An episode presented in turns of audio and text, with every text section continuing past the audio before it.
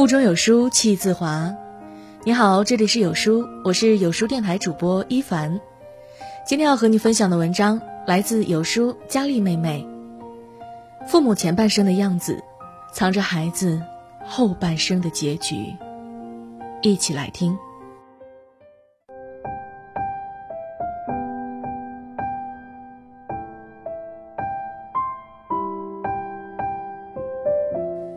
前几天在一家餐厅吃饭时，偶然看到这样一幕：一个小女孩不小心打翻了一碗馄饨，汤汁溅得满地都是。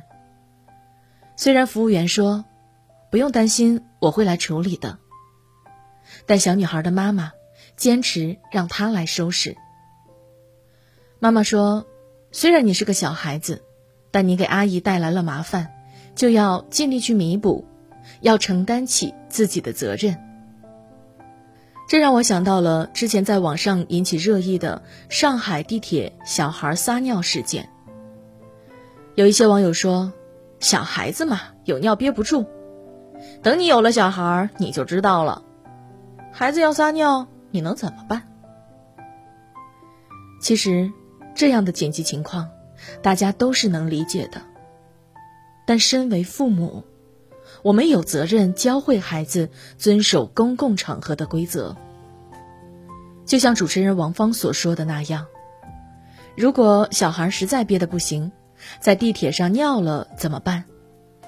作为家长，我的第一件事是擦干净，然后跟身边的人说抱歉、对不起。这样做是给孩子树立一个榜样，让他知道下次不能这样了。父母是孩子的第一任老师，父母的言传身教就是孩子最好的榜样。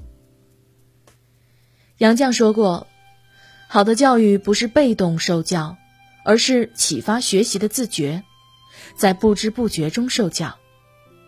家风对于孩子的影响，便是如此。父母的修养，决定了孩子的教养。”每一个孩子的模样，都藏在父母的言传身教里。邻居小丽是一家商城的导购员，她在上学那会儿没有认真学习，等到进入社会，因为学历低，找工作屡次碰壁后，才意识到读书的重要性。于是，她把希望寄托在儿子浩浩身上，总督促儿子用功读书，将来考上名牌大学。但事与愿违，浩浩的成绩却一塌糊涂。有次小丽参加家长会，结束后，班主任特意把她留了下来，并把浩浩的作文递给了他。上面写了这样一段话：“我的妈妈不是一个好妈妈，她经常逼我学习，可她自己却追剧玩游戏。”一点没有妈妈该有的样子。美国优秀教师莱弗·艾斯奎斯说过：“我希望孩子成为什么样的人，我就首先要做什么样的人。父母的样子，就是孩子的未来。”还记得在那个中国诗词大会上大放异彩的国民才女武亦姝吗？为了让女儿爱上学习，武亦姝爸爸不再去棋牌室，而是拿起了《二十四史》和《山海经》，和她一起阅读。爸爸妈妈还经常会和小亦姝一起玩诗词接龙的游戏，谁输了谁就做家务。如此数年，小时候贪玩厌学的亦姝，逐渐爱上了读书，爱上了诗词。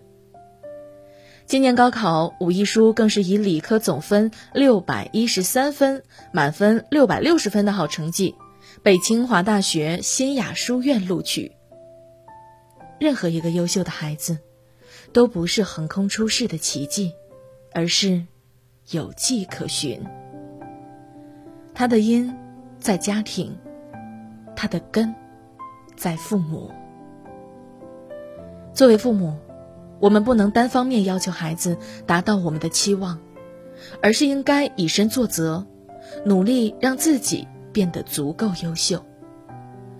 只有这样，才能让孩子从我们身上学到更多的东西，包括知识，包括教养，包括做人的道理。因为，父母是孩子最大的榜样。一个优秀的父母，会是孩子一生最高贵的礼物。家庭纪录片《镜子》中有这样一句孩子的自白：“我是一面镜子，我的面孔能照出我是如何忠实于父母，无论是外表还是内心，与他们是多么的相似。”有人说，孩子是家长的复印品，你是什么样，孩子就是什么样。主持人王芳分享过一个故事。王芳女儿的一个同学，不管别人如何称赞，她的第一反应就是说不。有一次，她去王芳家里玩，王芳看着她说：“宝贝儿，你看你这双大长腿，以后啊，一定是个大美女。”她连忙摆着手说：“不不不，大短腿。”并没有思考，他就直接说出否定自己的话。后来，王芳才知道。他的妈妈也是这种性格的人，对待生活充满了不自信，看不到自己的闪光点，同样也看不到孩子的闪光点。教育家苏霍姆林斯基曾说：“每瞬间，你看到孩子，也就看到了自己；你教育孩子，也是在教育自己，并检验自己的人格。”有这样一则寓言故事：三对新婚夫妇在教堂祈祷。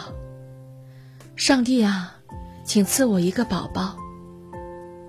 上帝将三个天使变成三个可爱的孩子，在三个家庭同时出生。二十年后，三对夫妇再次来到教堂。第一对说：“上帝，你为什么要赐我们一个暴虐、蛮横又贪婪的孩子？”第二对说：“上帝，您赐给我们的孩子自私、贪婪又无能，该怎么办呢？”第三对说：“上帝，感谢您给我们送来一个好孩子，热情、聪明又有爱心。”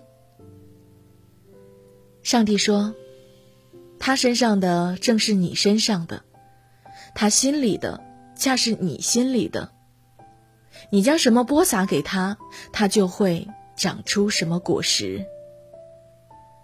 孩子会像镜子一样，反映着父母的一切。你若温润如玉，他变成谦谦君子；你若粗鄙无知，他变成跳梁小丑。希望每一个父母都能明白，想要教好孩子，父母先得教好自己。因为，你的样子，也就是孩子未来的样子。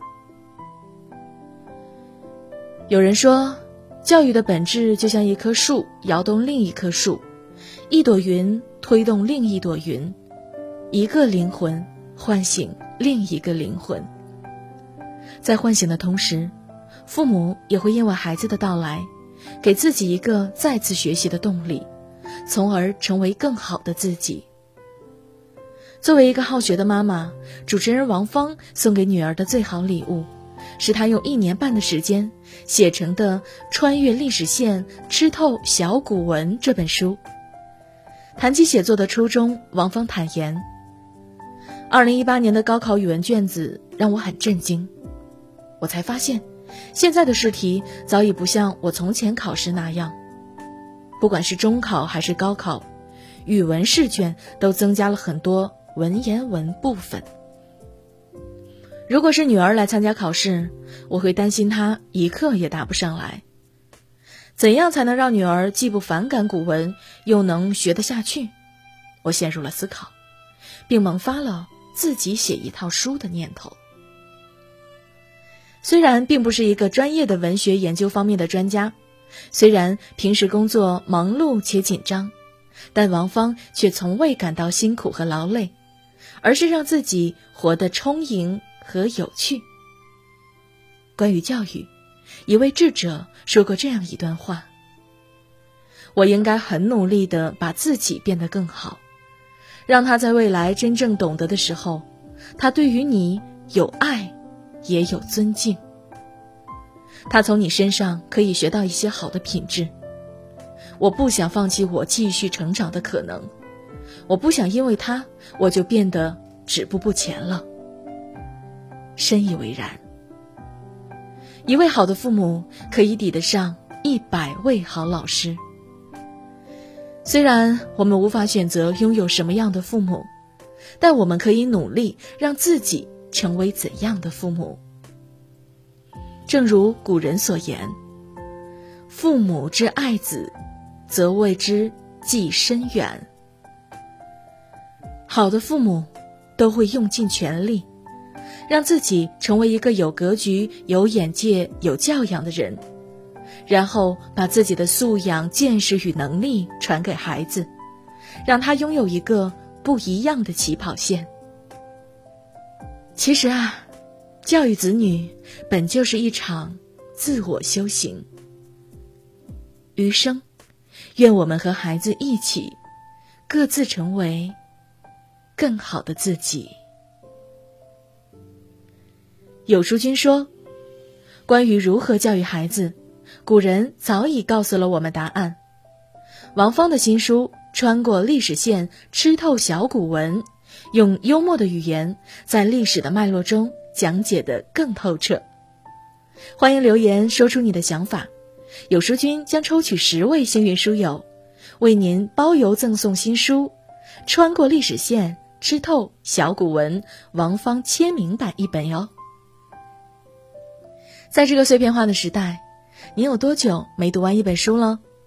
长按扫描文末二维码，在有书公众号菜单免费领取五十二本好书，每天有主播读给你听。好了，这就是今天和大家分享的文章。我是主播一凡，在美丽的江城丹东为你送去问候。明天同一时间，我们不见不散。